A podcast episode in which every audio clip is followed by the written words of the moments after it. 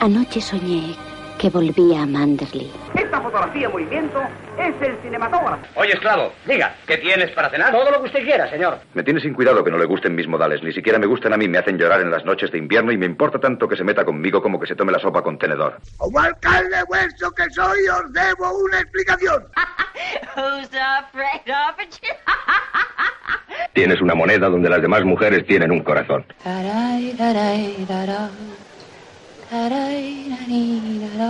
Fernando Galindo, un admirador, un amigo, un esclavo, un siervo. No diga más y juegue.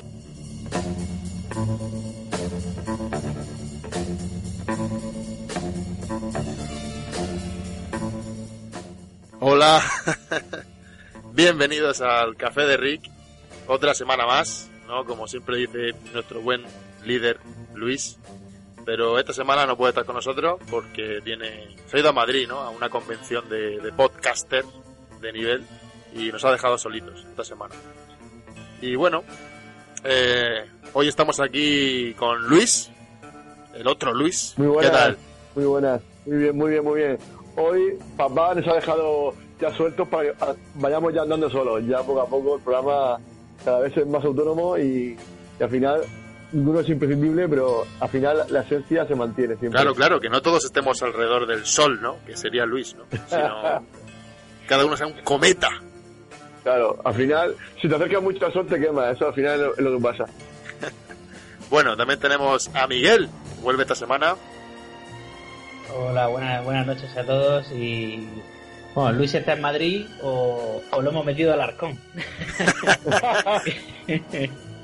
Que también yo creo que bueno, podemos decir que nos hemos amutinado y que hemos tomado el café. Bueno, también me imagino a Luis, ¿no? Como Cary Grant cuando está explicando ese trozo de la obra, ¿no? Con el pole. Sí. al doctor Einstein y que bueno, que le dice que Einstein, sí, perdón. Bueno, eso es muy de Luis, ¿no? Decir los nombres mal, pero bueno, se pega todo. Y bueno, el doctor Einstein, no, Eisenstein. ¿Cómo era, Luis? Recuérdamelo, por favor. Einstein, como Einstein, el científico. Sí, ¿no? Era Einstein, sí. Einstein. Bueno, y lo atan, lo amordazan, etcétera. Pues así está Luis en su casa, ¿no? Para que nos dejara un poco de libertad. Y bueno, sí, vamos a empezar con lo de siempre, ¿no, Miguel? Vamos a ver qué música nos recomiendas. Sí, bueno, pues esta noche vamos a escuchar a Mozart. Vamos a escuchar el concierto número 3 para violín de Mozart. Yo creo que a esta película le pega el violín así movidito y con altibajos, porque es una película, más que nada porque es un instrumento muy dinámico, al igual que la película, que el ritmo no para y vamos, de principio a fin, ¿no?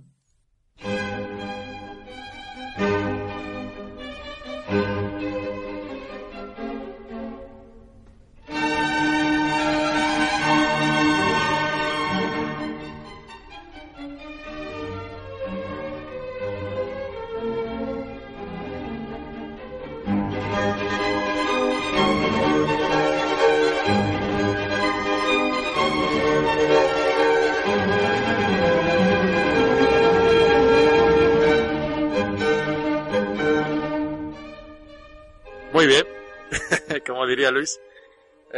Bueno, pues vamos a entrar al lío de la película. Vamos a hablar un poquito de... Bueno, yo la propuse, Arsénico por compasión, porque me parece... Bueno, a mí me encanta Capra, ¿no? Y bueno, ya estuvo aquí con Sucedió una noche, que también creo que fue una comedia que nos lo pasamos bien, ¿no? Viendo sí. Las películas de Capra y más si son pues, comedia, ¿no? Aunque esta tiene varias cositas que luego iremos hablando, ¿no? Que la hacen un poco peculiar. Sí. Y bueno, si sí, queréis... Capra que es, vamos, especialista en sus películas, mínimo el toque de humor le da, y ya en esta que el humor negro que es buenísimo. Yo la vi hace mucho tiempo, no, recordaba que era Grant, pero no muchas de las cosas que bueno, luego comentaremos, pero me divirtió mucho. Además eso, que es una película que... Una película buena es una película que entretiene, que no te aburres viéndola, no puedes parar de verla y esta cumple el papel. Sí, además yo creo que es una película que, al menos por... Yo siempre... Bueno, me ha pasado un poco como a ti, ¿no? Hace tiempo que la vi y en ese caso es una película que se revisiona bien, ¿no? Se revisita con, con ganas, porque cuando estás viéndolas te animas, ¿no? Y te entra esa risa que a lo mejor muchas situaciones, porque es también una comedia muy loca, ¿no? Muy de enredo y que va poco a poco yendo a la máxima potencia, ¿no? De retorciendo la situación hacia lo absurdo, ¿no? Y eso para mí hace lo que lo gane bastante, incluso para la época en la que se estrenó, ¿no? Sí, sí, tiene de todo. Como comentamos hace mucho tiempo en el decálogo este de Preston Sturges, ¿no? Tiene hasta pues hasta golpes en el culo, ¿no? Hasta caídas, hasta palos, que lo vemos al principio, por ejemplo, en el partido de béisbol. Tiene de todo, tiene de todo. Correcto. Y bueno, si queréis empiezo con el resumen, un poquito de la película. Sí. Vale. Pues bueno, casi todo el mundo sabrá un poco de qué va Arsénico por compasión, pero vamos allá. Bueno, pues en la película tenemos a Cary Grant, que es, el protagonista por excelencia de la película. Y bueno, que hace de Mortimer Brewster, ¿no? Que es crítico teatral, ¿no? Al que vemos nada más empezar la película, ¿no? Tras esa pelea que ha hablado Miguel, ¿no? En el partido de béisbol, en el que está justo en la oficina del ayuntamiento para licencias de matrimonio, y unos paparachis llegan allí buscando a alguien famoso, ¿no? y le ven y sale despavorido de allí huyendo, ¿no? Porque es un personaje que digamos que ha hecho su vida y su carrera escribiendo contra el matrimonio en sí, ¿no? Y ahí ya tenemos algunas de las situaciones que vemos ya el tipo de tono cómico que va a tener la película. Se acaba de casar con la hija de un pastor, ¿no? que lo llega a decir incluso mientras habla con ella, ¿no? Pero aún así cae rendido y al final acaba aceptando casarse con ella, ¿no? En el ayuntamiento, y vuelven a la casa de ella, ¿no? Que es vecina de las tías de Mortimer, ¿no? Que van a ser yo creo que el punto clave en toda la película.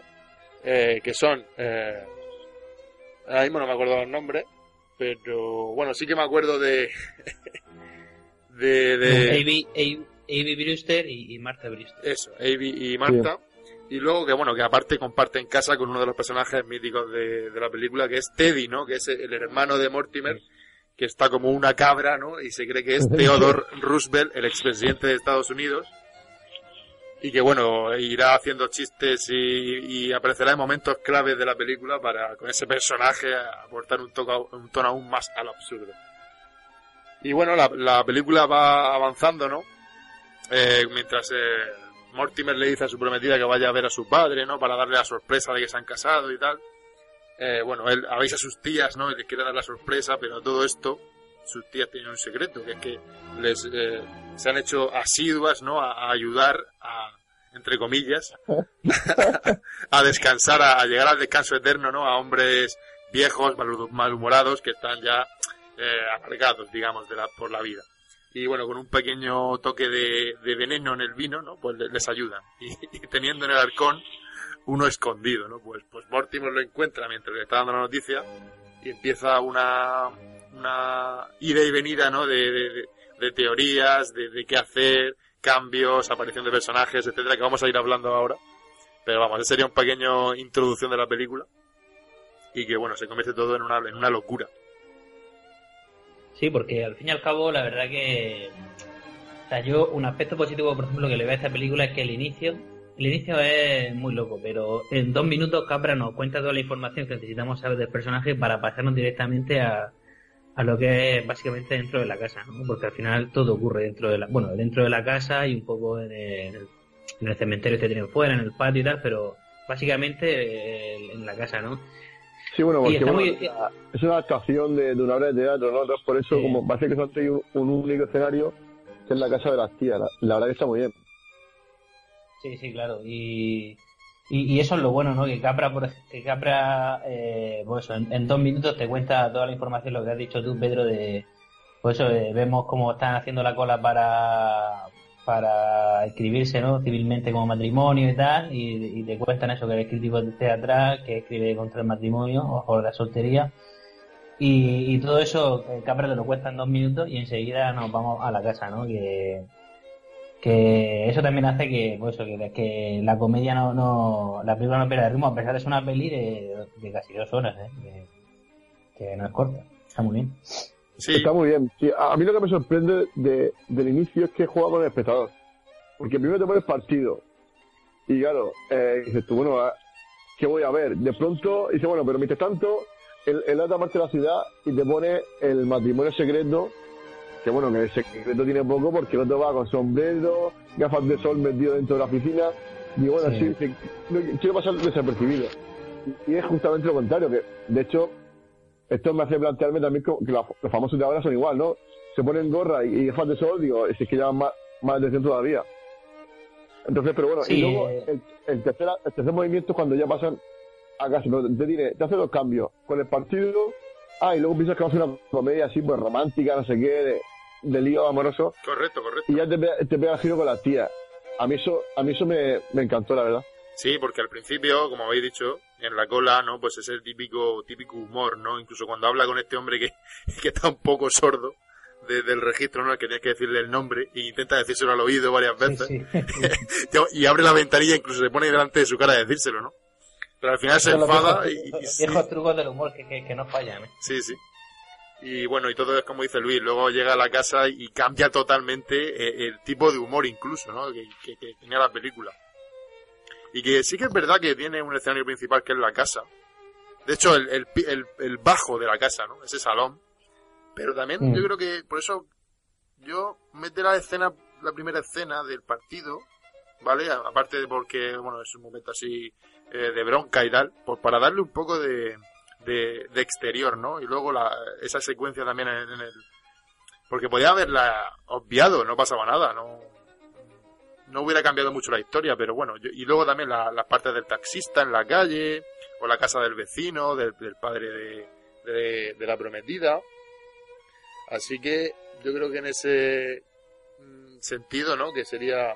Bueno, por cierto, la prometida, que es la actriz Priscilla Lane, que la verdad es que a mí me encanta en esta película, o sea, lo hace muy bien, ¿no? Está dentro de esa comedia, dentro de lo que tiene que hacer, ¿no? Porque tampoco que salga una barbaridad en la película. Al principio parece que va a salir más, pero luego todo el peso está en Cary Grant y las dos tías.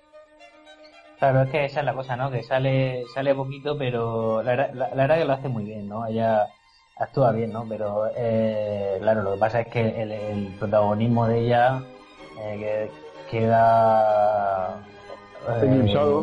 Englishado, exactamente, por la... Gracias por la mano, Luis. Englishado por las tías, no por las tías, que es tan genial, Sí, que parte del reparto... O gran parte venía de la obra de teatro, ¿no? Que de hecho hubo problemas a la hora de estrenarlo, se estrenó varios años después de la producción, creo que fue 3 años después, si no me equivoco, por temas de derechos de la obra. O sea, aunque se grabara creo que fue en el 41, se estrenó todo, digamos, la producción oficialmente en el 44. Que vamos... La verdad es que no pegaba mucho, ¿no? Con ese Capra que a lo mejor volviendo de la... Bueno, o durante incluso, estaba en el comité cinematográfico del ejército durante la Segunda Guerra Mundial, etcétera, que hiciera ese tipo de comedia, ¿no? No casaba muy bien con el momento. Sí, y más si una comedia tan negra, ¿no? Bueno, no tan negra, pero porque también es que es muy alocada. Es que al final el humor negro queda un poco disuelto por la locura que hay en la casa, ¿no? Pero también una forma de disfrazarlo, ¿no? De hablar de un tema, digamos, que no pinta bien en la época, porque hablar de asesinatos de asesinos en serie, gente con problemas mentales, pues lo disfrazas de esa comedia, ¿no? Y lo metes en la cotidianidad de una familia. Sí. Y la verdad que los secundarios son geniales. Yo lo hacía, para mí, brutal. Sobre todo la primera, la cabeza al principio. Me encanta cómo cambia, así como dando pequeños saltitos. Es que es como muy... O sea, está muy muy bien reflejado, ¿no? Y aparte, creo que las dos tías, creo que también eran las que hacían el papel en la obra de teatro, seguro.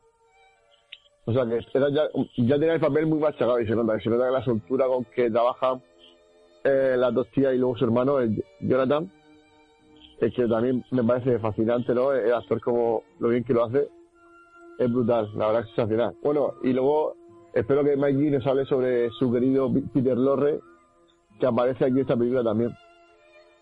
Peter Lorre, yo la verdad que lo he dicho fuera de micro y al principio, ¿no?, que me ha sorprendido verlo, porque la verdad que no lo recordaba, ¿no?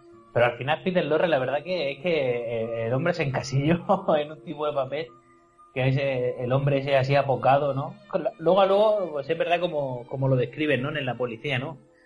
Un tipo de 1,60 con los ojos saltones y yo le añadiría eso, así un poco perdedor, ¿no? Un poco eso, apocado, nervioso, y la verdad que a mí me encanta este actor, ¿no? Porque siempre está bien. Este actor del cine clásico que siempre está bien. Sí, además un personaje... Y que ha trabajado en inmensos peliculones, que no hace falta recordar. Sí, sí. O sea, aquí ha venido ya, sí. Exactamente, ahí. El alcohol que también le decimos hace poco. Claro. Sí. Además, hace un personaje que, bueno, que no es, digamos, un personaje cómico por excelencia, porque viene presionado, ¿no?, por ese hermano de Mortimer, y es alcohólico, tiene problemas, ¿no? Se le ve mal. Sí, incluso un personaje que no se le ve bien del todo, pero aún así consigue, bueno, la película, ¿no?, el guión y la forma de contarlo, meternos en la comedia con él también. Sí, sí. Luego, Cary Grant, que en esta película está como... O sea, parece que está casi pasado de vuelta, pero está en el límite que está perfecto, porque parece que está el personaje así como un poco ya saturado, ¿no? O sea, de la actuación de Cary Grant con respecto al personaje, como un poco saturadísimo, como un poco pasado. Sí, sobreactuado, ¿no? Sobreactuado, sí. Sí, pero no llega, ¿no? Y se queda en el límite ese, en la línea roja que está casi perfecto, ¿no? Sí, incluso en alguna situación se agradece, incluso, ¿no? Me refiero que está justificado, ¿no?, esa sobreactuación del personaje. Claro, por todo el contexto de la película, ¿no? De cómo es la película y cómo lo llevan, ¿no? Es una película, pues casi una típica comedia de puertas, que se dicen, porque no hay de enredos, como has dicho tú, ¿no? Porque no hay puertas de por medio, pero hay escenas que eso, ¿no?, que es tan alocada la película que al fin y al cabo él no desentona, no lo ves pasado de vuelta. Hombre, hay momentos que es verdad que pues tiene los chistes fáciles de pues, cuando se pillan los dedos en la ventana, cuando está dado y no le hacen caso y pone así algunas caras extrañas, pero bueno, viendo también que esto viene un poco de la obra de teatro, al final el teatro también exalta mucho más las emociones y las expresiones, ¿no? Entonces, pues también viene un poco justificado por eso. Bueno, si queréis entramos ya un poco en materia de lo que viene siendo la trama de la película. Mm. Bueno, primero decir, bueno, como hemos dicho antes, la obra de teatro en la que se basa es de 1939, en parte, ¿no? Una de las versiones que se llama Arsénico y encaje antiguo, Arsenic and Old Lace, de Joseph Kesselring. Y por otra parte, Lavender and Old Lace, que es una versión de Myrtle Reed, que también se basaron para hacer el guión Julius Epstein y Phillips Epstein. Y bueno, la verdad es que es una historia que a mí personalmente me encanta, en casi todos los aspectos, ¿no? Cómo va girando una y otra vez, llegando incluso a todo el personaje que aparece peor que el anterior y todo se vuelve peor. Y bueno, todo, si queréis nos quedamos. Y bueno, cuando he terminado el resumen iba hablando de cuando descubre Mortimer ese cadáver, ¿no?, en el Arcón. Si queréis podemos retomarlo por ahí. Sí, que está muy bien, ¿no? Porque antes de eso nos deja, antes de entrar a la casa, nos deja al taxista esperando porque se va a las cataratas del Niágara, ¿no? Sí, en una hora. De luna de miel, sí, sí. Y el pobre taxista, que a mí me da pena, ¿no? Llego a empatizar con el pobre y me hace gracia, no sé. Todo lo que pasa con él. Es buenísimo cuando dice, bueno, oye, le dice al taxista, oye, me pide un taxi, y el otro me pide un taxi, se va al otro taxi. Eso es genial, como se queda con cara de tonto el pobre tico, después de estar ahí no sé cuántas horas esperando. Sí. No, la verdad es que está muy bien. Pero es lo que decir, ¿no?, que esta película marca muy bien el esquema que siempre ha habido, ¿no?, de introducción, que es lo que hablábamos antes, el nudo, ¿no?, todo el embrollo que se forma y el desenlace, ¿no?, como está perfectamente esquematizado todo. O sea, que me parece soberbio. Y lo que tú dices, ¿no?, que es súper alocada. A mí la verdad que me ha encantado mucho la película. Sí, el desenlace en esta película yo creo que prácticamente nos da igual, por lo menos a mí, ¿no? O sea, nos da igual, no, pero nos da un poco más igual porque tiene tanto ritmo que al final el desenlace son los últimos 5 o 10 minutos, ¿no? Que de prisa corriendo, ¿no? Pero que nos da igual, ¿no? Porque al final, pues, bueno, luego lo comentamos, ¿no? Pero aquí el grosso está en el nudo, ¿no? Que eso es lo que tú dices, ¿no? Cuando entra a la casa y la presentación de las tías es fabulosa, ¿no? Sí, sí. Las tías, y además que está el reverendo, ¿no? Vemos cómo está el reverendo y están los policías. Sí, es el padre de Elaine. Sí, el padre de Elaine, y vemos como la tía Ivy le prepara su caldo caliente y tal, y le dicen, oh, reverendo, es usted buena persona, ¿sí? Y él le dice que no hay mayor persona buena que no hay mejor buena persona que la tía Ivy, ¿no? Sí, sí, son, vamos, lo mejor del barrio. Sí, sí, sí. Y bueno, siempre tienen, lo mejor nos presentan ese cartelito también en la entrada de la casa que pone room for rent, ¿no? O sea, se alquila habitación, ¿no? Sí, sí. Y como tiene esa tan buena fama, ¿no? Pues todos los señores mayores, así, pues, van allí a buscar habitación. Y bueno, una de las cosas primeras que nos dice la película es que, bueno, cuando vuelve Marta, porque la tía Marta no estaba en casa, estaba la tía Ivy solo. Cuando viene incluso el nuevo policía que va a hacer la ronda, ¿no? Van a presentarse a la casa de los Brewster porque son, ya te digo, la creen de la buena gente del barrio. Y bueno, y cuando llega Marta y Ivy le cuenta que no ha podido evitarlo, que ha tenido que hacerlo ella sola, ¿no? Y que está en el arcón el señor Tompkins. La verdad es que es maravilloso, ¿no? Porque tú ya lo sabes, ¿no? Todo el mundo sabe que está ahí el cadáver en el arcón. Y luego llega Mortimer y lo ve, ¿no? Ese momento también un poco absurdo y sobreactuado, pero que a mí me cuadra, ¿no? Con ese, sí, cuando lo abre y lo cierra y dice, amigo, empieza a hablar con él, intenta... Sí. La verdad es que está bastante conseguido. Y está muy bien también lo que has dicho tú, ¿no? Cuando vienen los policías a presentarse, que, o sea, cuando viene el policía nuevo este, ¿no? Es cuando se llaman los juguetes y eso, ¿no? Que creo que es ahí. Que ahí también vemos el personaje de Teddy, ¿no? La información, ahí Capra nos empieza la información de cómo es Teddy, ¿no? Pues los policías se tienen que cuadrar, tienen que levantar la mano, o sea, con el saludo de este militar, porque claro, están hablando con el presidente de Theodore Roosevelt. Y la verdad que eso está muy bien, ¿no? Sí, luego cuando sube la escalera que sale siempre embistiendo, ¿no? Así como entrando a la batalla. ¡A la carga! A la carga, sí. Genial, la verdad que está muy bien. Creo que dices que aprovecha recursos, ¿no?, de tener un personaje nuevo, digamos, en el barrio, ¿no?, para que el que está viendo la película, ¿no?, conozca un poco los personajes, ¿no? La verdad que está muy bien. La verdad que el policía se queda flipando, ¿no?, como te quedas tú, ¿no?, como si no, pero esta jaula de grillos en la que me está metiendo el director, esto hacia dónde va a ir, ¿no? Porque tú al principio dices, este jaleo. Pero claro, luego... Uno de los puntos clave que a mí me encanta de la película es cómo simplemente cuando Mortimer piensa que ha sido Teddy, ¿no?, porque es el loco de la casa, se lo cuenta a sus tías, ¿no?, y ellas le dicen, no, Teddy no ha sido, hemos sido nosotras. Se lo cuenta con una naturalidad, incluso como que están haciéndole un favor a la gente, ¿no?, porque le están ayudando a llegar al final y es maravilloso, ¿no? Incluso le dicen esa receta que es que me encanta cómo se lo cuenta la tía Marta. Es que le dice, sí, por cada 5 litros de vino le echo no sé cuánto de arsénico, un poco de estricnina y luego, me encanta lo de, y una pizca de cianuro. Sí. Incluso le dice, uno, justo antes de caer de mayo, dijo, está buenísimo. y dice, y cuando que dice también, al principio lo hacemos en el té. Lo echamos en el té, pero sabía muy fuerte, ¿no? Sí, tiene un sabor muy, muy característico. Sí, por eso lo hacemos en el vino. Es genial.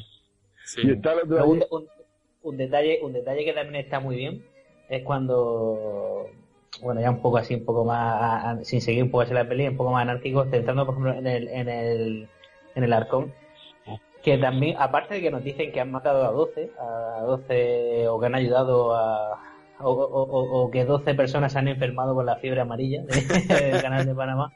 Es que vemos los sombreros, ¿no? Como es que coleccionan los sombreros de los señores a los que han ayudado a pasar al otro lado, ¿no? Que eso está muy bien. Está lleno de detalles. Sí, oye, hablando de detalles, eso está muy bien, dice. Hola, Raúl. Hola, Raúl. Buena, Raúl. Soy un espectro que ha aparecido aquí de repente. Nunca te ves si la pizza es buena. ¿Te pareces a ver a Lugosi, Raúl? Llega lleno de cicatrices. Sí, llego aquí con la cara cortada, ¿no? Oye, que me ha encantado eso que has dicho, ¿no? Es genial, ¿no? Está muy bien lo de coleccionar sombreros, ¿no? De cadáveres. Sí. Eso está muy bien. Sí, no, decía que era un detalle que le parece que eso, que se ha cuidado de la película. Sí, no, ya, sí, hombre, lo he entendido. Bueno, Raúl, ¿qué te ha parecido la película? Pues es un enredo bastante curioso, ¿no? No había visto, yo no conocía esta película, y me ha gustado bastante. O sea, me he reído, que esa es la finalidad, ¿no? De esto, que se enreda tanto. Toma, me alegro, he conseguido que le guste una película de Raúl, sí señor. Oye, pero que tú has traído aquí, aquí película. Claro. Te traje Amanecer, tío, traje Liberty Balance, no, La Diligencia. La Diligencia, sí. Has traído dos peliculones, o sea que eso no es... Lo raro será cuando pasa al revés, ¿no? Cuando os guste lo que yo traigo. De hecho, os recuerdo que me toca elegir a mí, ¿no? También. Dios. Oye, quería retomar un poco lo que decíais antes del Arcón y los sombreros. Y eso justamente me trasladaba a la película que elegí yo, la de la soga, ¿no? Que al final están muertos en el Arcón también, igual que aquí en esta película. Y al final también descubre al asesino por los sombreros, ¿no? Qué casualidad, ¿no? Como hilamos de fino, que no sé qué. Me ha chocado mucho, ¿no? Lo conectadas que están estas películas, ¿no? Aunque son muy distintas, pero están conectadas en esos dos aspectos. No sé qué pensáis. No, es un elemento que es verdad que aparece, ¿no? Como que se abre, que se cierra, ¿no? El arcón y sabes que hay un muerto. Pero bueno, en la soga sí que tiene mucho más intensidad, ¿no? Lo del tema del arcón. Pues aquí... En esta película es un elemento más, ¿no? Es un elemento más de toda la locura que hay. Pero en la soga, digamos que es lo que importa, ¿no? Lo que interesa, lo que no. Sí, vamos, en la soga sería un personaje más, casi. Sí, en cierta forma, pues eso es el McGuffin, ¿no? Un poco casi, no sé si llamarlo McGuffin, pero casi. Es el cadáver que hay ahí, ¿no? No lo vemos nunca, pero sabemos que está ahí. Yo es que me perdí la soga, no pude estar, pero bueno, el podcast lo escuchaba, la película la había caso para el podcast, que al final no estuve. Pero bueno, que sí que tiene razón Luis con Quilombus, con eso de que hay una conexión, no sé si será intencionada o casual o no sé. Yo pienso que no, porque son obras diferentes, ¿no? Esta, no sé si habéis hablado de si es una adaptación o no sé si esto lo habéis comentado. Sí, de la obra de teatro. Las dos, bueno, esa otra coincidencia de ambas películas, las dos son adaptaciones de obras de teatro. De hecho, bueno, esta es del 44, se estrenó en el 44 y creo que la otra, la de las obras, es del 47, o sea que están muy cercanas en el tiempo. Y imagino que Hitchcock se la vería. O sea que puede ser que haya alguna relación haya, no... O sea, no estoy convencido al 100%, pero puede ser que sí, ¿eh? Sí, bueno, coincidencia, y al igual que... Sí, lo de los sombreros es más un detalle de refuerzo para el espectador, ¿no? Sobre todo en esta película, en la comedia, ¿no? En el Hitchcock tiene un peso total, que es que ahí lo termina de descubrir, ¿no? O al menos de fijar todas las sospechas que tenía en algo concreto, y aquí, ¿no? Aquí es simplemente un refuerzo... mira, pues aquí en el armario tenemos todos los sombreros de los señores y te lo dejan ahí. Sí, pero que en la soga, por ejemplo, el argumento realmente no tiene mucho, no es muy enrevesado, ¿no? Es bastante llano Y lo que alguna vez hemos comentado aquí en el podcast también, de que con esas películas Hitchcock pues intentaba más experimentar, ¿no?, con el tema del plano secuencia. Más allá de eso no, y seguramente eligió una historia porque no tuviera eso, mucha complejidad. Oye, retomando un poco lo que comentabas tú, Perico, me gusta mucho la naturalidad. La verdad que yo creo que estos personajes, estas que sean, me refiero al de Abby y Martha, las tías de Cary Grant, por la naturalidad que tienen en todo, ¿no? Tú comentabas eso en la receta del veneno, ¿no? Del vino y tal. Y la verdad que está muy bien, porque ellos verdaderamente se creen que están haciendo un favor, ¿no? Y la naturalidad le lleva a eso, a ser personas inocentes, no inocentes de no culpables, sino inocentes como ellas, como idiosincrasia, ¿no? Como sí, personas, que son de, ¿no?, alma pura, ¿no? Sí, porque Cary Grant le dice, son como niñas pequeñas, ¿no? Al final Cary Grant, cuando se da cuenta de todo lo que están haciendo, Mortimer le dice eso, dice, bueno, a partir de ahora no labréis a nadie, ¿no? Que es cuando, justo antes de que llegue Jonathan. Correcto, sí. Correcto. Que también la entrada de Jonathan es muy buena también. La verdad que esta película, una cosa buena que tiene, que ahora también me gusta mucho la iluminación, que me gustaría que luego ahora después la comentase Raúl, que es también todas las entradas de personajes que tienen entrada a la casa, ¿no? Porque juega mucho con el tema de la sombra, ¿no? De la sombra del cristal de la puerta, de a ver quién es el próximo que entra a la casa, ¿no? Sí, eso está, realmente bien, ¿no? Y... sí, ahí, en ese que comentas tú, perdona Miguel, ahora puedes seguir si quieres, es que pensaba que habías terminado ya. No, quiero decir que eso es otro elemento más, el tema de la entrada, lo que es entrar a la casa, porque del baile de la cantidad de personajes que hay, es otro elemento más que le da, que es un punto de refuerzo también en esta comedia, ¿no? El misterio o la pequeña tensión de a ver qué es lo próximo que entra, ¿no? A ver qué es lo próximo, el próximo nudo que entra en esta cuerda para enredarla aún más. Que la verdad es que le hace un poco más grande la película esta. Nada, con respecto al plano que comentabas de la entrada de Jonathan,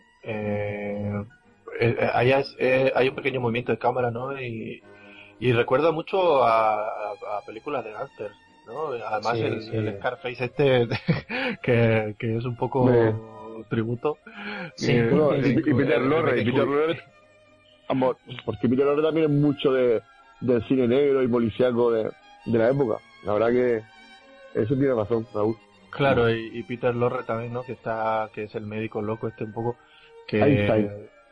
El médico Einstein que también tiene, es que Peter Lorre no sé qué tiene, ¿no? En la cara, esa presencia de pantalla que tiene, no sé, este actor tiene algo peculiar, ¿no? Que siempre que aparece, aunque sea secundario como en este caso, destaca bastante, ¿no? Con su interpretación. Y el caso de Jonathan pues es un no sé, es que a mí me recuerda, es como el jefazo de la mafia, es que es un capo de la mafia. Bueno, un poco también Frankenstein, ¿no? Y Frankenstein, el tema de... Porque hubo mucha... O sea, porque ese personaje en realidad creo que iba a ser Boris Karloff, pero no pudo rodar la película. Y si no me equivoco, está caracterizado, ¿no? Porque es Raymond Massey, el actor, y de hecho si miras la foto, no es que no se parezca...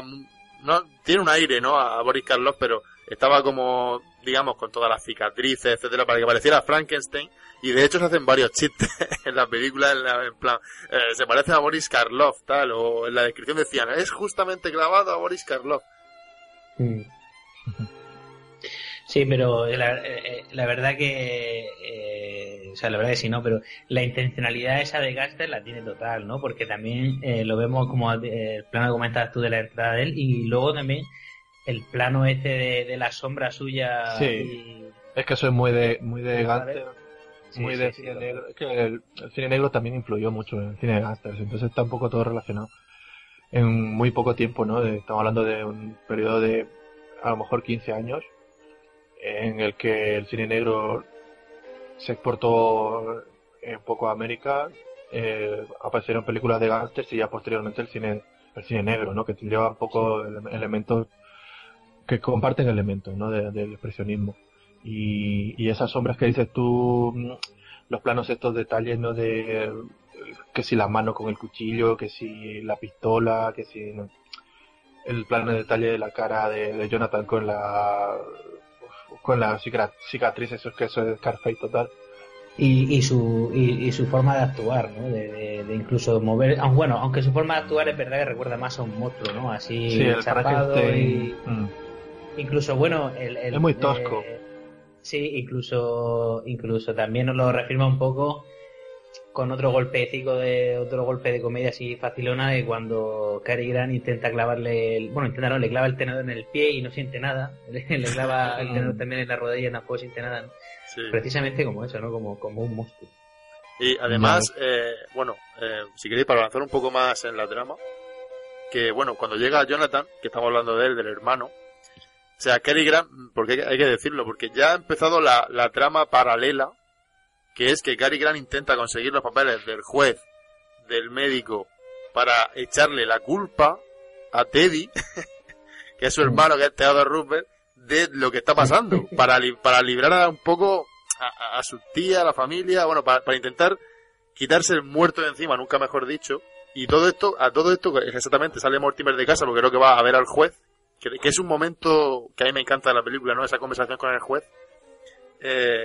Aparece Jonathan y que es Raymond Massey y Peter Lorre, que es Herman Einstein, en la casa, ¿no? Y bueno, qué casualidad que también traen un cadáver ellos en el maletero del coche. Y es donde se produce esa situación de noche que también me gusta mucho, ¿no? Como Jonathan, pues es un tío peligroso, como habéis dicho, tipo rollo gángster en su actitud, y digamos que obliga a sus tías incluso a irse a dormir, ¿no? Pero ellas quieren hacer el entierro del señor Zolskis, ¿no? Y le dicen a Teddy que hay que ir a eso, ha habido trabaja de la fiebre amarilla. Sí. Ellas quieren hacerlo todo muy cristiano y muy solemne.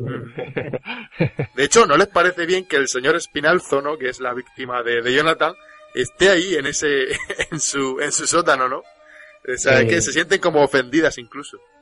Es indigno que ese hombre, que es un desconocido, esté enterrado junto a sus cadáveres, ¿no? Porque al final son como su familia, son sus cadáveres, son sus inquilinos, ¿no? Son... Sí, es que hablan con una naturalidad de los muertos, ¿no? Que creo que es una de los ese gancho, ¿no? De empezar la película de esa manera.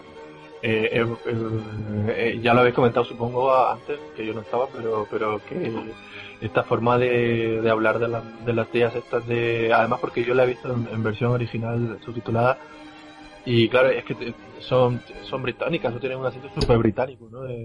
Muy marcado, de que te hablan, pues, con eso de tomar el té, ¿no? De cómo hablan de tomar té y de poner la mesita con el vino. El acento refuerza mucho esa forma así tan pura, ¿no? De...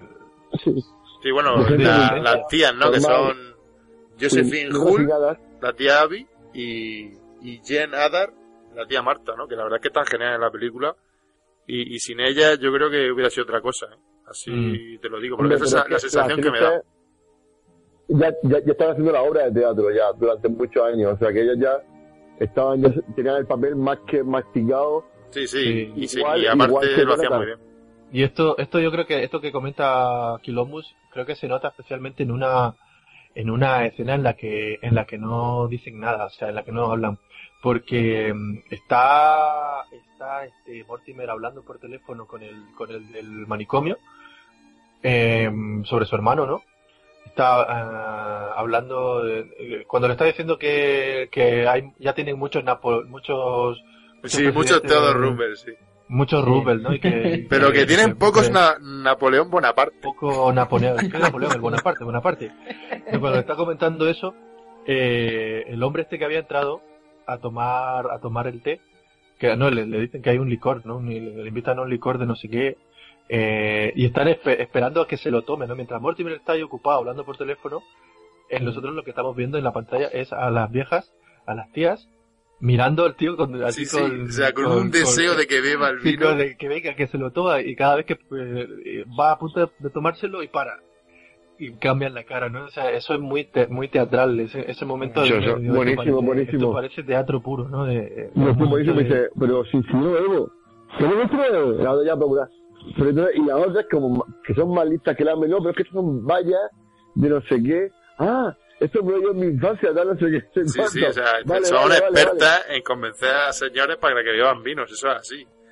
No se va a ir sin beber. El personaje ese está muy bien, a mí me encanta el minuto que tiene, el personaje ese me encanta. Porque él dormía en un hotel, ¿no? Vengo de un hotel y no me gusta. Vaya puta mierda, ¿no? Como que está muy indignado. Y entras indignado como, pero más si la casa me gusta o no me gusta. Y la pero el hotel me hace en la cama, y la cama me la quiero hacer yo, tal, lo típico. Sí, sí. Y luego que es como decía Raúl, ¿no? Está, la verdad, todo muy teatralizado en el sentido de que se nota que es un... Pues que viene una obra de teatro, ¿no? Porque... la naturalidad con la que actúan estas dos señoras está genial. Y luego incluso las vemos desaparecer, al fin y al cabo la cocina es como, digamos, estar entre bastidores, ¿no? Porque al final desaparecen de la escena y a nosotros nos da igual, ¿no? Porque se asemeja a eso, ¿no? A la obra a una obra de teatro, ¿no? Al igual que la parte de arriba que tú mencionabas, ¿no? Al final sí que salen y entran de ahí, pero que nos da igual, ¿no? Porque que los actores desaparezcan, ¿no? A mí lo que me gusta, hablando, porque ahora estoy hablando de la escena del señor con el vino, esa escena que tú estás en tensión porque sabes que el tío si bebe se muere, ¿no? El veneno. A mí eso me recuerda un poco a Hitchcock, ¿no? Como la tensión esa de... O sea, todo el mundo lo sabe, el espectador lo sabe, el único que no lo sabe es el pobre hombre y te mantiene en tensión, ¿no? Hasta que al final aparece Cary Grant, como siempre, como el héroe que es, el galán de turno. Y me encanta, ¿no? Porque eso sí que es muy Hitchcock, como que yo hoy estoy muy pensado en Hitchcock y que, como hicimos el otro día, este es el cuarto punto de coincidencia que saco hoy. Vuelvo por el quinto. Y no el quinto malo. El quinto es Cary Grant, que es el al que quería Hitchcock, ¿no? En la soga. Efectivamente. Luego tiene, a mí hay otro que me gusta mucho, así avanzando un poco, de cuando...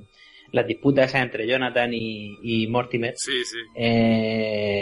Como al final atan a Mortimer, ¿no? Y, bueno, antes de atarlo, como Mortimer le cuenta a Dr. Einstein, a Peter Lorre, cómo vio él una obra de teatro que era malísima, malísima, sí, sí. Donde ataban a un tipo en la silla con el cordón de la cortina y tal, y eso que está súper teatralizado, pero está genial y que se ha repetido hasta la saciedad. Sí, además que eso es de una parte, y quería comentar yo ahora, que es, digamos, el duelo de secretos. Porque ahí es cuando ya ha conseguido Jonathan con el doctor Einstein, ¿no? Y Teddy ya ha bajado el cadáver abajo y meten al señor Espinalzo en el arcón. Y luego sí. Cuando vuelve Mortimer, ¿no? Y empieza ya esa relación mala entre hermanos, ¿no? Que siempre han tenido, pero que está ahí con el rollo también, también hay que, que entra Elaine en la casa y la pillan Jonathan y el doctor y la llegan a amenazar, ¿no?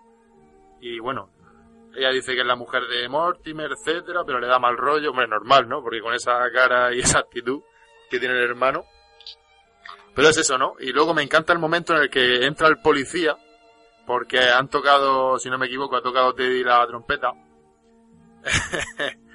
Y para conseguir, digamos, que se vaya Jonathan, juega con eso, ¿no? De si no, voy a entretenerlo, pero si no te vas en 5 minutos y te lleva el cadáver del señor Espinalzo, se lo digo y te llevan preso y tal, ¿no? Y entonces se llega ese momento en el que, los dos saben que los otros tienen un cadáver escondido y si tú lo dices yo lo digo, etcétera. Esa parte también está bastante bien. Que ahí la excusa que tiene... Mortimer, ¿no? Con el agente de policía, ¿no? Que el agente de policía... Ah, sí, está escribiendo una obra. Está escribiendo una obra y se la quiere contar, ¿no? Y Cary Grant, y Mortimer, perdón, pues eso, le va diciendo, no, es que necesitamos un lugar donde podamos estar más concentrados, ¿no? Y está el juego ese que tú comentabas, ¿no? Que Jonathan le dice, a lo mejor en el sótano podéis concentraros bien. Sí, sí. Mejor, ¿no? Y dice, pues es una buena idea. No, es una malísima idea. Mejor en el café. Es un lugar más bohemio, más... Donde la idea parece mejor, ¿no? Es que ese personaje del policía es genial, ¿no? Porque aparece al principio y parece que es poca cosa, pero luego es que en el momento, pues justo después de la escena que tú has comentado, ¿no? Que es cuando Cary Grant está explicándole a Peter Lorre lo mala que era la obra, porque había un personaje que estaba en un sitio, que sabía que era peligroso, no se daba cuenta del peligro, lo ataban, lo amordazaban, porque el tonto no estaba de espaldas hacia la cortina o no sé qué y todo, mientras ves como bueno, el hermano va cortando va exactamente haciendo todo lo que dice. Y bueno, llega el policía y cuando va a soltarlo le dice, bueno, no, así mejor, así te cuento la hora y no me interrumpe, no sé qué, y está ahí contándole la hora. No, que al final parece... Y se repite porque dice, estaba yo en el presente y un hombre amenaza por detrás con una cuchilla, está justo el hermano detrás con un cuchillo, o sea, guapísimo. Sí. Sí, luego no sé en qué parte más adelante le dicen que eso era verdad, ¿no? Vaya, y dice, vaya, me han copiado el segundo acto, no sé qué, no me acuerdo ahora mismo en qué parte era. Pero que eso, lo que está muy bien, se repite, pero al final no acaba, ¿no? Como la verdad, no, porque al final no sé si es que entra... Ah, no, porque al final Peter Lorre le da el zapatazo a Jonathan y lo deja inconsciente, ¿no? Que ya es cuando aparecen los demás policías. Claro, que es lo típico, ¿no? Porque ya le había dicho, no, es que demasiado intelectual para él, ¿verdad? Porque como que se ha desmayado. Sí. Y está muy bien, ¿no? Incluso por eso cuando aparecen los policías y... Vale, estoy detenido, ¿no? Es que es algo muy... Es que es la típica comedia, ¿no? Que absurda, ¿no? Que vemos tantas veces, ¿no? Y luego, la verdad que hemos comentado poco a Theodore Roosevelt, ¿no? Porque la verdad que el papel que tiene, la verdad, es de tonto, ¿no? Es de loco. Pero el tío lo clava, ¿no? Bueno, es el loco menos loco de la familia. Sí. El menos peligroso. El menos asesino, sí. Sí, no, es inocente, ¿no? Me encanta cuando cada vez que pega portazo, cuando sube embistiendo la escalera, cargando, el reloj siempre se retrasa. Sí, tienen que tocar la aguja, sí. Sí, entonces ya al final, bueno, a la cuarta vez que pasa al principio, ya la tía se pone la mano como diciendo, bueno, ya cansa de tener que poner el reloj en hora. Eso es genial, la verdad está muy bien, esa parte me gusta mucho. Y los cambios de traje que tiene, ¿no? El traje de... el traje de firmar, el traje de irse a África a cazar, ¿no? Tiene ahí sí, como... con el salacot, sí. Incluso con el sombrero, ¿no? Que antes le dice a Peter Lorre, ¿no? Pero si quieres bajar a ver los muertos, ¿no? A ver los muertos por fiebre amarilla, a ver el canal de Panamá, tienes que moverte el sombrero, ¿no? Es que está muy bien ese personaje. El sombrero eso es un salacot, por eso he dicho que... Ah, bueno, no te he entendido. Vale. Soy un inculto, como yo. ¿No te has ido nunca de cacería, Miguel? No. ¿Al safari? No. Luego, otro elemento también que yo creo que está muy bien y que pasa desapercibido, pero no hace entrar en este ambiente loco, es el cementerio, ¿no? Que hay entre las dos casas, entre la casa de las tías y el reverendo, ¿no? Que al fin y al cabo... es un escenario que no tiene importancia, pero coño, hay 13 cadáveres en el sótano y es verdad que al lado hay un cementerio, ¿no? Que también pues le da ese toque negro, ¿no? Ya no solo la iluminación, sino ese toque negro de humor que eso pasa casi desapercibido, ¿no? Pero que está muy bien. Y otro detalle que está es el día de Halloween, ¿no? Porque vemos como unos niños han pasado por la calle, ¿no? Por la puerta, que les den dulces. Sí, por la ventana de la cocina. Sí, porque la ventana cocina muy bien, ¿no? Y no saben lo peligroso que es asomarse a esa cocina y pedir algo de comer, ¿no? Sí, pues eso es verdad. En la ventana de la cocina están ahí los niños que pasan con unas máscaras que a día de hoy ya no se hacen, ¿no? O sea, esas máscaras que daban más miedo que las que hacen ahora, porque no sé de qué coño se disfrazaban los niños esos, pero da mucho miedo. Y nada, pues enfatizando un poco más en darle el toque ese oscuro, ¿no? O sea, esto al fin y al cabo se toca un tema bastante macabro, pero de una manera, pues, sutil, ¿no? Que te ríes de la muerte aquí. Bueno, si queréis, vamos ya avanzando hacia el final. Sí, yo iba a comentar luego también cuando llega el inspector ya de policía, con tanto los policías ahí, ¿no? Que al final va un poco a poner seriedad, ¿no? Porque está buscando al policía el que ha escrito la obra de teatro, ¿no? Porque ha desaparecido. Claro, se había ido al bar a esperar a Mortimer.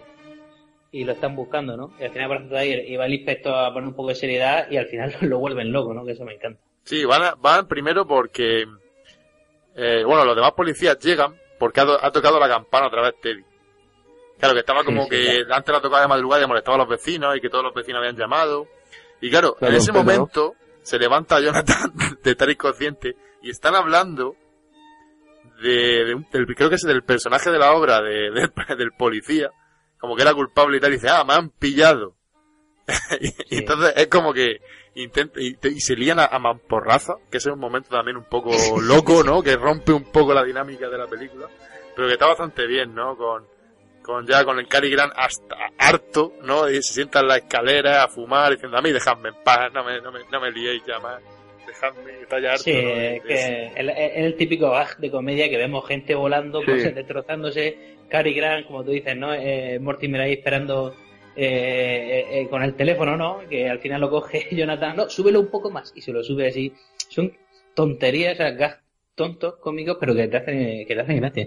Y que hacen también que en verdad la peli no pierde ritmo por eso, ¿no? Porque son un gas continuo, ¿no? Uno tras otro. Y llega porque al final, después de toda esa enredadera, ¿no? De situaciones, llega el enredo tras enredo rápido, ¿no? Ese final para acabar de esa manera, que en la que bueno, Cary Grant se va corriendo, ¿no? Con Elaine, dándole besos para que no diga nada. Y porque ya, bueno, porque todo se ha, digamos, ha quedado bien, en el sentido de que ha venido el hombre del sanatorio mental, ¿no? Happy Dale, ¿no? Que se llama. Sí. Dice, bueno, que cuando llega allí, uno de los momentos también clave es cuando llega el teniente, ¿no? El teniente de la policía, poner ahí un poco de orden. Sí, y descubren a Jonathan, de hecho, porque dicen, es que me ha pegado porque le he dicho que se parece a Boris Karloff. Dice, son todos unos incompetentes, porque no ven los carteles de la policía. Justo decía, se busca criminal de Chicago, se parece a Boris Karloff, no sé qué. Y se ponen a interrogarlo en la cocina, ¿no? Y ese momento en el que, bueno, Teddy dice, abajo hay víctimas de la fiebre amarilla. Y dice, ¿cómo que hay cadáveres abajo? Eso es el teniente, ¿no? Y el otro diciéndole, no, es que Teddy se cree que es Theodore Roosevelt, no sé qué. Pero claro, luego su hermano también en la cocina, en el interrogatorio, también lo dice, ¿no? Y luego llegan las tías y delante del teniente de la policía y del hombre de Happy Day vuelven a decirlo. Y dice, sí, es verdad. Abajo hay nuestros 12 cadáveres. Ah, y un señor que no debería estar ahí. Así que nos gustaría que se lo llevaran, dice. Que al principio el teniente este, ¿no? Dice, es que es tan absurdo que no lo puedo creer, ¿no? Sí. Y todo el rato con la puerta del sótano abierta, que yo creo que también te da esa sensación de, madre mía, si solo tienen que bajar por la escalera y echar un ojo, ya está. Y no. Ahora sí, y Cary Grant mientras haciendo por el fondo todo el paripé ese. Ese es uno de los momentos que hemos hablado antes de sobreactuación de Cary Grant. Que yo creo que queda bien, ¿no? Porque es que está ya con la tensión en el cuello, ¿no? De toda la noche intentándolo cuando ya se le va a romper todo. No, está yo creo que está volviéndose casi loco, ¿no? Diciendo, mi hermano es así, mi otro hermano es así, mis tías son así, me estoy volviendo loco. Claro, porque es un Brewster. Claro, sube, toca la trompeta, no sé qué, para llamar la atención, es verdad, ¿no? Que es para llamar la atención, para que no bajen, ¿no? Pero da mil puertas y él verdaderamente piensa que se está volviendo loco, ¿no? Y hasta que, claro, le dicen que al final pues no es un Brewster. Es el hijo de la cocineta. Y luego, sí, Raúl, iba a decir algo, Raúl. El teniente también tiene su momento, un segundo, Raúl, cuando también vuelve a repetir el gag de que él también tiene una obra de teatro. Ah, sí, también, sí. Sí, es verdad. Y se pone a decirle, ¿no? Como le puede dar consejos, ¿no? De cómo escribir y todo eso. En fin, no, lo que yo iba a decir es que precisamente refiriéndome a eso, ¿no? De que esa sobreactuación también es también por el ambiente este tan teatral, ¿no? Que tiene de trasfondo la película, que yo pienso que no es una película convencional hecha en plan vamos a explotar aquí el lenguaje cinematográfico de manera, pues no sé, yo lo veo casi hecha un poco a conciencia, ¿no? Que acompaña bien al género de comedia, esa sobreactuación, porque se trata el tema de la muerte, y si lo tomas, yo creo que si lo tratas con menos intensidad, a lo mejor no quedaría tan gracioso. No sé con si más realismo, Con más realismo, si lo tratas con una naturalidad en la actuación, yo creo que no quedaría tan gracioso. Porque como es un tema tan oscuro, estamos hablando de unas viejas que matan gente, ¿no? Con claro. Y esto es muy tétrico. Entonces, para hacer que eso sea gracioso, yo pienso que se refuerza un poco con esta... Y que a lo mejor me parece a mí una locura, pero está muy de actualidad, ¿no? Porque ahora mismo el tema, o sea, ahora hoy en día sería de otra manera, ¿no? Pero a mí me cuadra la historia perfectamente. A lo mejor no con el tipo de personaje y cómo se desarrolla, pero lo que es el trasfondo, vamos, es una trama muy actual. Sí. Pues, bastante atemporal. Yo creo que esta película se hace a día de hoy. Lo único que, claro, evidentemente... el reparto pues sería irrepetible, ¿no? O sea, yo creo que pienso que hacer una película como esta a día de hoy es posible, pero no sé hasta qué punto no sería exactamente la misma película, no sería otra cosa. Pero sí, pero que al final es como dices tú, Raúl, ¿no? Lo que hemos comentado también, que al fin y al cabo esto viene de una obra de teatro, ¿no? Y en una obra de teatro es verdad que las emociones y las expresiones siempre se exageran un poco más, también para captar y llegar más al público, ¿no? Y al final esto se refleja en las actuaciones la verdad que las tías están súper comedidas, ¿no? Pero en Cary Grant, que al fin y al cabo es el que lleva un poco el peso de la peli, ¿no? Para allá y para acá, se refleja en eso, ¿no? Que parece que llega al límite de la sobreactuación, pero está bien.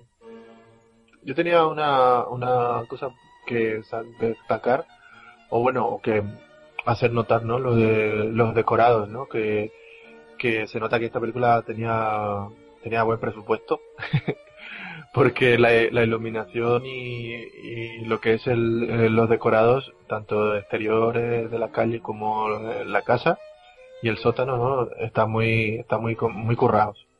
Creo que hay un trabajo de arte aquí, ¿no? De dirección de arte. Sí, yo estoy de acuerdo. La casa es increíble. Sí. A día de hoy se lleva más el término diseño producción, pero bueno, de toda la vida hemos dicho dirección de arte, o sea que vaya, como estamos en el Café de Rick, voy a intentar respetar la dirección de arte y creo que en esta película pues se cuidó muchísimo eso, ¿no? Pero evidentemente había dinero de por medio, porque si tiene Cary Grant hay pasta seguro. Si tiene ese reparto. Y ya no es tanto eso, es que se ven todos los elementos de la película. La iluminación, por ejemplo, es muy de estudio, ¿no? Es una iluminación de estudio brutal. Quiero decir que no es como en otras películas que hemos traído aquí, ¿no? De la época del cine negro, que pues que se nota que la iluminación está siempre cuidada, pero sabemos que por el presupuesto que había pues se intentaba jugar con cosas más minimalistas, ¿no? De juego de luz y sombra. Aquí no, aquí tiene elementos atrezo por todos lados y todo muy bien iluminado, perfectamente iluminado. Los primeros planos y todo eso, por ejemplo, en el caso de Jonathan, por ejemplo, se llevaba un trabajazo de iluminación, ¿no? De hacer que parezca siempre un cadáver, ¿no? Es que parece un cadáver este hombre. Y en parte es por la iluminación, no tanto por la caracterización, que también resaltan mucho también eso. Es que la iluminación, yo estoy de acuerdo contigo, a mí me parece impresionante. Y luego eso, el color negro, ¿no? El tema así oscuro también, o sea, a mí es lo que más me resalta del tema de dentro de la iluminación, ¿no? Cuando se quedan oscuras, ¿no? Sí, esa parte es muy buena. Cuando se quedan oscuras y luego cómo se mueven dentro de la habitación, ¿no? A oscuras, ¿no? Sí, que va con una vela, ¿no? En algún momento dado, así. Sí. Que va con un candelabro ahí cogido, que se le ve sobre la cara. Sí, o incluso cuando están pasando al muerto, el muerto de Jonathan, por la ventana. Es verdad, todos esos movimientos están muy bien, ¿no? Las tías saliendo de la parte de arriba vestidas de negro porque van al funeral, ¿no? No sé, la iluminación ahí o la ausencia de luz está muy muy bien. Es que claro, eso es uno de los elementos claves, ¿no? De cuando se habla de iluminar un espacio cinematográfico, una escena, muchas veces hay que tener en cuenta, claro, la cantidad de luz que hay que añadir, pero Pero el otro gran factor es la cantidad de luz que tienes que restar, porque si tú te limitas a poner focos por todos lados, no puede, la escena sí va a tener claroscuro. Hay cosas que tienes que filtrar, evidentemente. No es imposible poner focos y iluminar solo un trozo. Tendrás que restar con filtros, con parasoles, en fin. Esto se recoge muy bien en un libro, ¿no? No me acuerdo muy bien cómo se llama el autor ahora mismo. Creo que era John Alton, puede ser, que escribió Pintando con Luz, que era un director de cine negro que hablaba mucho sobre este tema, ¿no? De cómo añadir y cómo quitar luz de una escena, que era tan igual de importante no restar luz del cuadro que añadirlo. Sí, está genial.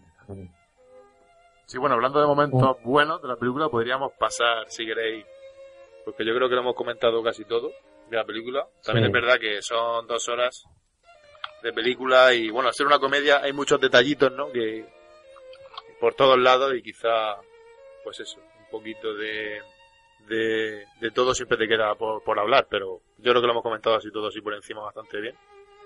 Y bueno, podríamos pasar, si queréis, a las mejores escenas. Y yo me quedo el último porque hoy soy el becario de Luis y el que eligió la película. Así que... podríamos decir que a Luis ya no lo necesitamos más, ¿no? Sí, casi. A no ser que nos tenga que explicar el término de mononahuares. Bueno, para eso sabemos buscar en Wikipedia igual que él, pero sí. Bueno... quizás alguno le ha echado arsénico en el vino a Luis. Sí. Pues es que la verdad que debe amotinarse de vez en cuando, está genial. Bueno, pues empezamos. Y el primero va a ser... venga, Michael, porque es el último que habla. Venga. Porque es el Garci de aquí del grupo, ¿no?, que está fumando. No desveles mis secretos. Es que en el café de Rick hay que fumarse un cigarro mientras se bebe una buena copa de lo que sea. Agua, whisky, Coca-Cola o vino con arsénico. Bueno, pues yo es que no sabría qué decir, ¿no? A mí Peter Lorre me encanta, ya lo sabéis, que a mí me encanta Peter Lorre, ¿no? Pero bueno, hay la escena con la que me quedo, la entrada de Jonathan y el doctor Einstein, ¿no? Cómo apagan la luz, Martha y Abby se suben a la escalera, ¿no?, a la ventana que tienen para vigilar a ver quién entra, y están, la verdad, que levemente iluminadas, y cómo tocan varias veces en la puerta, ya entre susurros, ¿quién es?, no le vamos a abrir, no es un desconocido, no lo conocemos, y como Jonathan abre la puerta, ¿no?, esa entrada que es cine de gángster de los años 30 y es que me parece increíble, ¿no? Me gusta mucho, me ha gustado muchísimo. Bueno, pues si quieres ahora voy yo, no sé, bueno, sí, adelante, Raúl. Me espero que defines tú que es el becario de Luis. Sí, venga, Raúl, tú mismo, venga.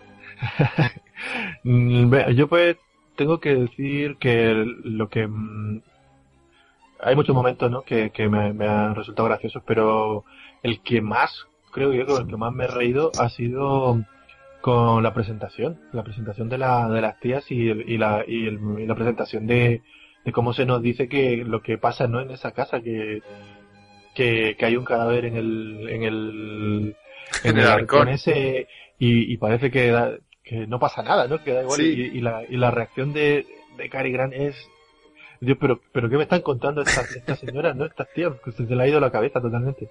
Y a cada frase que añaden las tías es más disparatada la cosa, ¿no?, el asunto, y vamos viendo cómo se va creciendo su consternación, ¿no?, su preocupación, y pero ¿qué vamos a hacer ahora?, no sé qué. Y las viejas tan tranquilas, ¿no? Sí, ese es un momento muy bueno. No sé, esa presentación a mí me parece que ya es un gancho perfecto, ¿no? Eso te dice quédate, ¿no? Quédate a ver la película que aquí va a pasar algo. Esto tiene buena pinta, ¿no? O sea, no sé, y ya el resto de la película, pues enrevesarlo, ¿no?, con más cadáveres, con más personajes, ¿no?, de más asesinatos, en fin. está bien en toda la película, pero me gustó especialmente esa presentación. Uh-huh. Yeah, yo opino igual, es genial.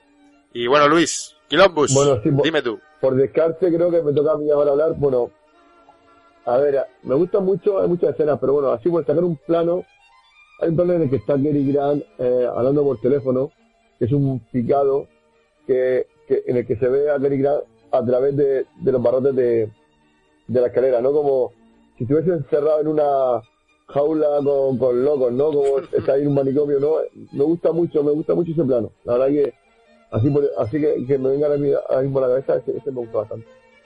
Bueno, yo por mi parte, y con la bendición de Luis, me quedo con ese momento, bueno, la antes, Miguel, que cuando Cary Grant le está contando a Peter Lorre lo mala que era la obra que vio la semana pasada, porque él es el personaje de esa obra y todo lo que dice lo hace su hermana por detrás, y es maravilloso. Pero es que luego llega el policía y pasa exactamente lo mismo. Y yo creo que en esa escena a mí me recuerda un poco a lo que más, a una de mis películas, mi película favorita de toda la historia, que es Ser o no ser. Ese círculo de como de momentos en los que se repite la cosa, ¿no? De diferente manera, pero se repite, ¿no? Y eso, ese momento a mí me encanta de la película y me quedo con ese totalmente. Con Cary Grant atado ahí con la mordaza. Es verdad que Ser o no ser no fue el inicio de este podcast, si mal no recuerdo. Creo que fue lo primero que grabamos y sé que molaría volver a traerla a lo mejor en el 50 aniversario, ya de manera, porque en aquel momento creo que Pedro no participaba hasta en el podcast. Sí, no estaba. Y molaría mucho que la trajésemos ya con un poco más de carrilla, ¿no? Y de que, a ver, probablemente como fue el primero, a lo mejor no es el mejor de los podcasts que hemos hecho, pero esa película yo creo que se merece una revisión. Sí, hay que verlo, pero vamos, yo encantado. Cuando queráis, se repite. Sí, ¿no? Sí.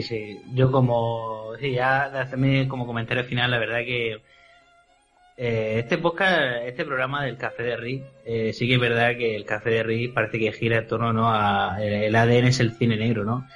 Un poco así el contexto, ¿no?, del café, eso, ¿no?, el tabaco, el espacio cerrado, así la noche. Pero también en la comedia, ¿no? Porque al fin y al cabo es con el programa con el que empezamos este podcast. Y la verdad que es un género que tendremos que tener más a menudo, ¿no? Porque aparte nos sentimos bastante cómodos y porque hay grandes comedias. Creo que uno de los pilares del cine clásico, ¿no? La comedia. Sí. Sí, pero yo creo que han venido varias comedias. Lo que pasa es que... Sí. Comedias puras, bueno, menos Navidades en julio, que no le gustó a Raúl, las demás. No, pero está Ser o no ser, con Falda y a lo loco hemos traído, Sucedió una noche también de Capra. 1, 2, 3. Lo que es comedias puras, sí, 1, 2, 3. También, verdad, estuvo muy bien. Porque luego Chaplin, es verdad que es otra cosa, ¿no? Es comedia, pero también va más allá, ¿no? Pero comedias puras, la verdad es que hay que traer más, ¿no? Bueno, siempre decimos que hay que traer más de todo, ¿no? Pero bueno, poco a poco. Bueno, yo puede que os sorprenda hoy, ¿no? Uy. Madre, qué miedo. Pues sí, vamos a pasar a la sección, ¿no? Sí. Una pregunta. Yo que soy nuevo en esto. Uh-huh. La de Ser o no ser, ¿quién la propuso? ¿Fuiste tú? No sé. No, la de Ser o no ser... La de Ser o no ser fue que... Lo decidimos de empezar, porque es que creo que Ser o no ser... No sé si lo habíamos pasado en alguna sección, ¿no?, del podcast principal, que es el Café de Rick, el Pez Cinéfilo. Creo que la pasamos, ¿no? Ser o no ser, en algún capítulo. No llegamos a esa pasada. Hablamos de Encadenado, hablamos de Una noche en la ópera, que también la hemos traído aquí, por cierto. Es verdad. Pero no llegamos a comentarla. Y era algo que teníamos ganas de hacer. Y ya, pues, aprovechando eso, pues sacamos este programa.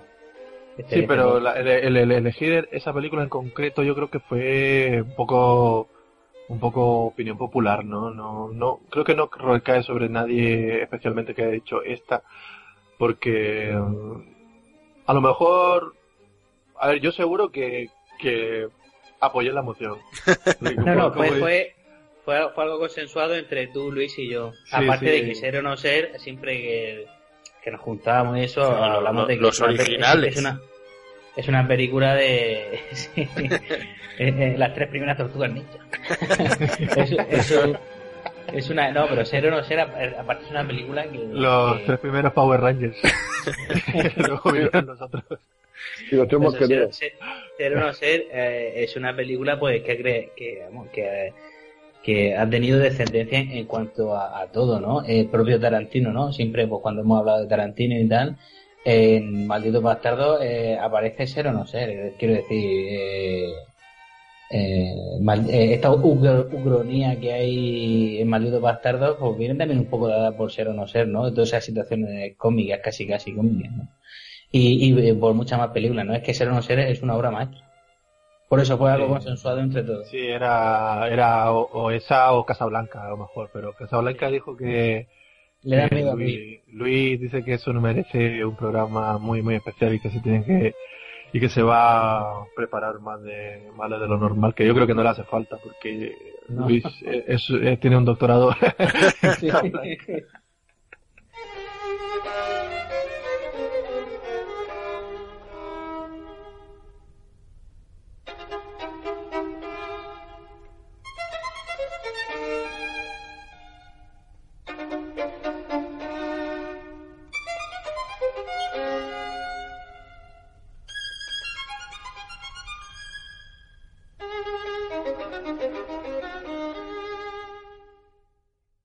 Bueno, pues me ha llegado por el pinganillo que Luis ha dicho la típica frase de nos estamos yendo.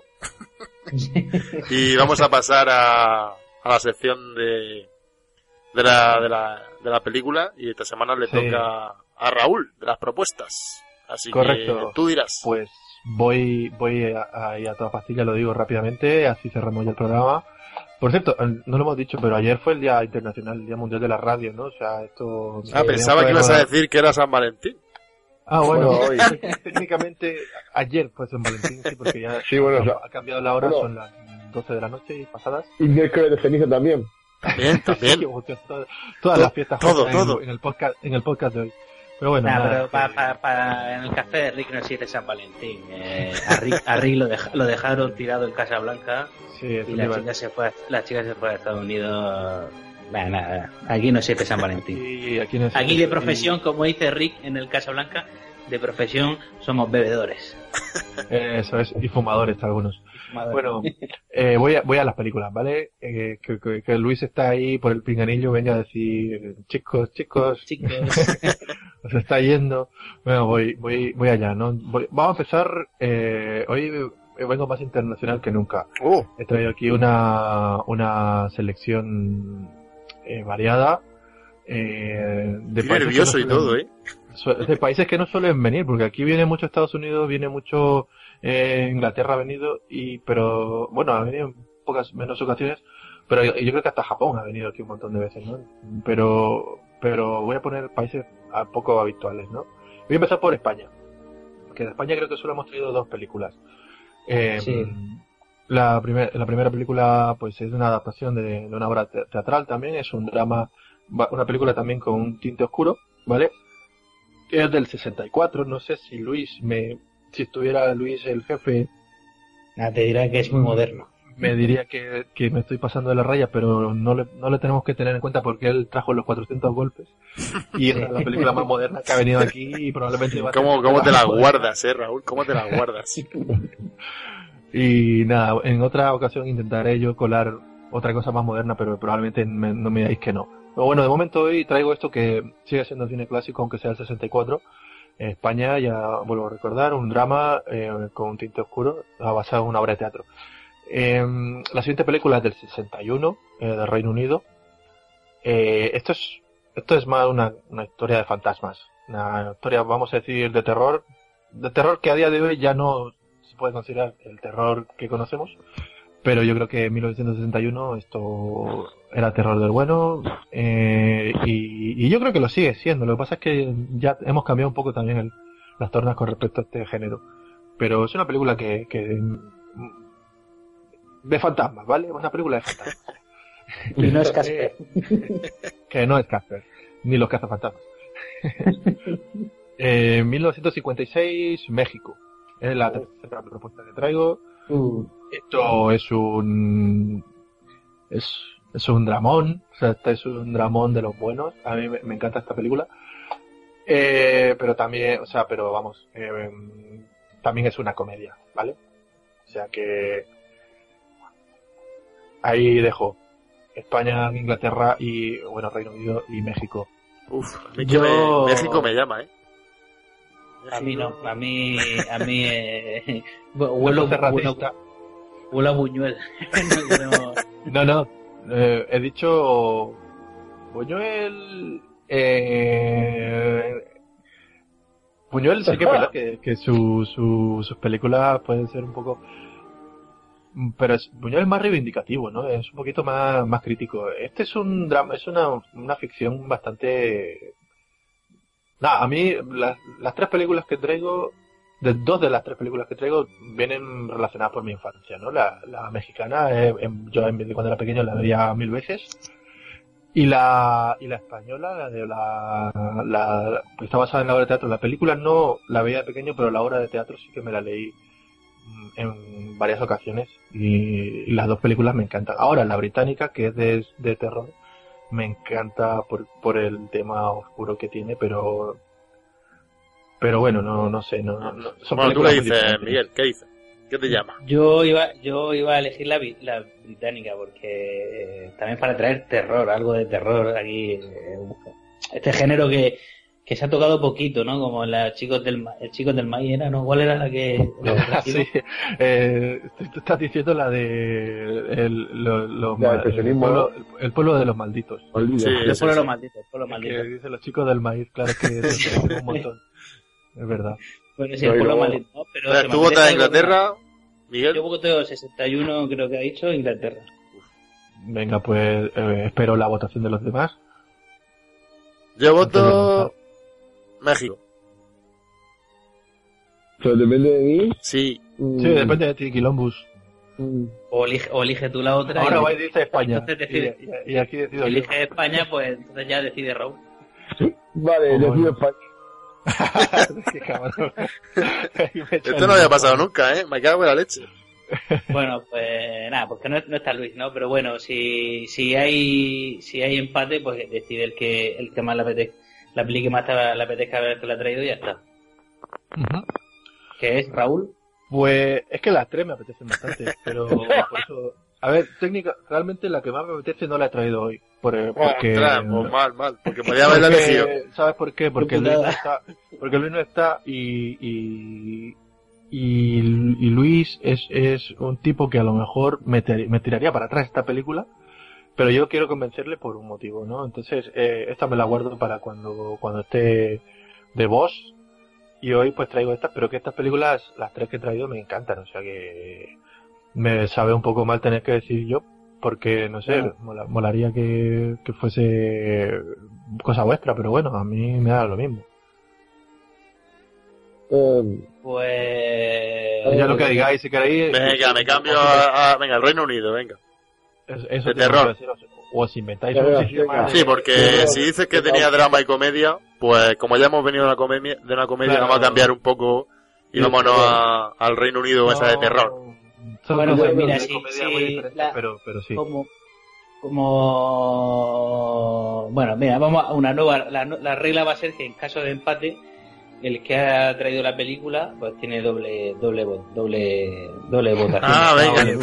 En este caso hoy pasó por el forro la nueva norma. Sí, porque hubiera ganado yo, pero bueno, no pasa nada. Vamos a poner una norma, pero a partir de la próxima vez que no elija Raúl, No, ya está. A partir de ahora, si hay caso de empate, de la película que hemos hablado, en este caso sí la de Pedro, pues el desempate ya está. Vale, pues bueno, la película Pedro, que vamos a ver... ¿Cuál has dicho? Inglaterra. La del Reino Unido, sí, la de terror. Pues esta película es un peliculón. O sea, de hecho es una de esas obras de culto por muchas parlas. En España, bueno, en español está doblada el título como o subtitulada o traducida como Suspense. La película original se llama The Innocents, Los Inocentes. Y estamos hablando de, pues, no sé si os sonará o se la habéis visto. Yo creo que tú, Pedro, se la has visto, ¿no? Sí, yo creo que sí. Sí, pues es una historia de fantasmas, ¿no? Vemos como una especie de Mary Poppins, una criada, ¿no? Viene a cuidar a unos niños en una casa que está un poco apartada así en el campo. Y pues hay una presencia de fantasmas, ¿no? Esos fantasmas son pues unos criados que trabajaron allí antiguamente, ¿no? En la mansión. Entonces esto está sonando totalmente a Los Otros, ¿a que sí? Sí, sí. No sé si sí, un poco sí. Es que pues es que es eso, ¿no? Sí, que cuando... eres muy Amenábar, Raúl. Cuando será que Amenábar vio esta película y dijo, esta es la mía. Sí, porque yo, claro, la primera antes que ver esta película vi Los Otros, evidentemente, allá por el 2001 o 2002, no me acuerdo ya cuándo fue, o antes, sí, 99, sí, ¿no?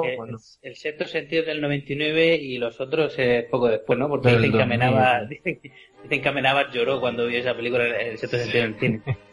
Porque él tenía la misma idea. Sí, sí, es verdad. Pues eso, ¿no? Entonces, esta es una historia bastante sencilla, bastante lineal, pero lo que llama la atención precisamente es donde nos vamos a poder sacar un montón de filones a la fotografía. A la fotografía y a lo que se esconde, ¿no? En esa presencia fantasmal que hay en la casa, que son los criados estos. Pues muy bien, muy bien. Yo tengo ganas de... Yo la verdad tengo ganas de ver un espectáculo fotográfico, eso garantizado por ti.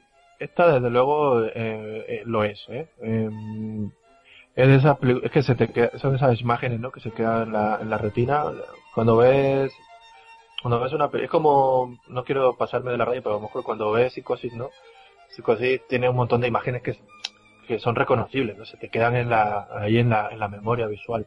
No, pero mira, una de las películas que trajiste tú, que yo, para mí, de las mejores películas que hemos traído, de las que me han impresionado a mí en este podcast, es la de las zapatillas rojas, que tiene una fotografía espectacular. Es que esa película es otra que vi hace un par de días. Me vi la escena esta del baile. Del baile, sí, porque de vez en cuando me apetece ver esa escena y la veo otra vez, ¿no? Pero es lo que dices, son de esas películas que se te quedan marcadas fotografías. Tengo que sacar mi Luis interior para decir que se nos está yendo. Te sale así como el alien, ¿no? Y que bueno, sí, para la próxima semana, próximo podcast, porque ya veremos cuando se graba, Los Inocentes, de 1961, ¿verdad, Raúl? Sí, Suspense. Vale, y viene del Reino Unido. Y se parece misteriosamente a Los Otros. O sea, mi remén encubierto, Los Otros, a mí la verdad es que es un campeonato. Y bueno, vamos a ir cerrando el podcast. Y bueno, como siempre, muchas gracias a Raúl. Muchas gracias a Miguel también. Y a nuestro Luis de segunda, que es Quilombus.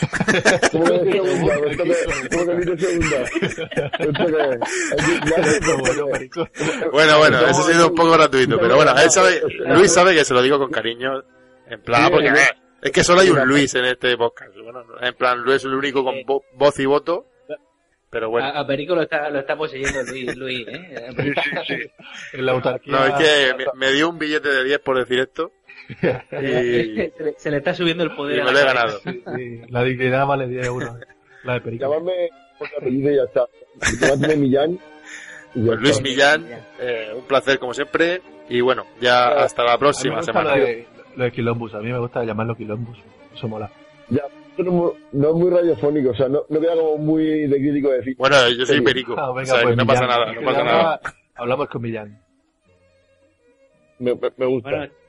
Bueno, chicos, pues ya está, nos oímos la semana que viene, nos escuchamos. Otro día que no sea San Valentín ni nada, ¿no? De eso, normal. Un día cualquiera. Venga, chicos, un placer, como siempre, hasta luego. Hasta luego. Como siempre. Nosotros nunca es un día cualquiera, hasta luego.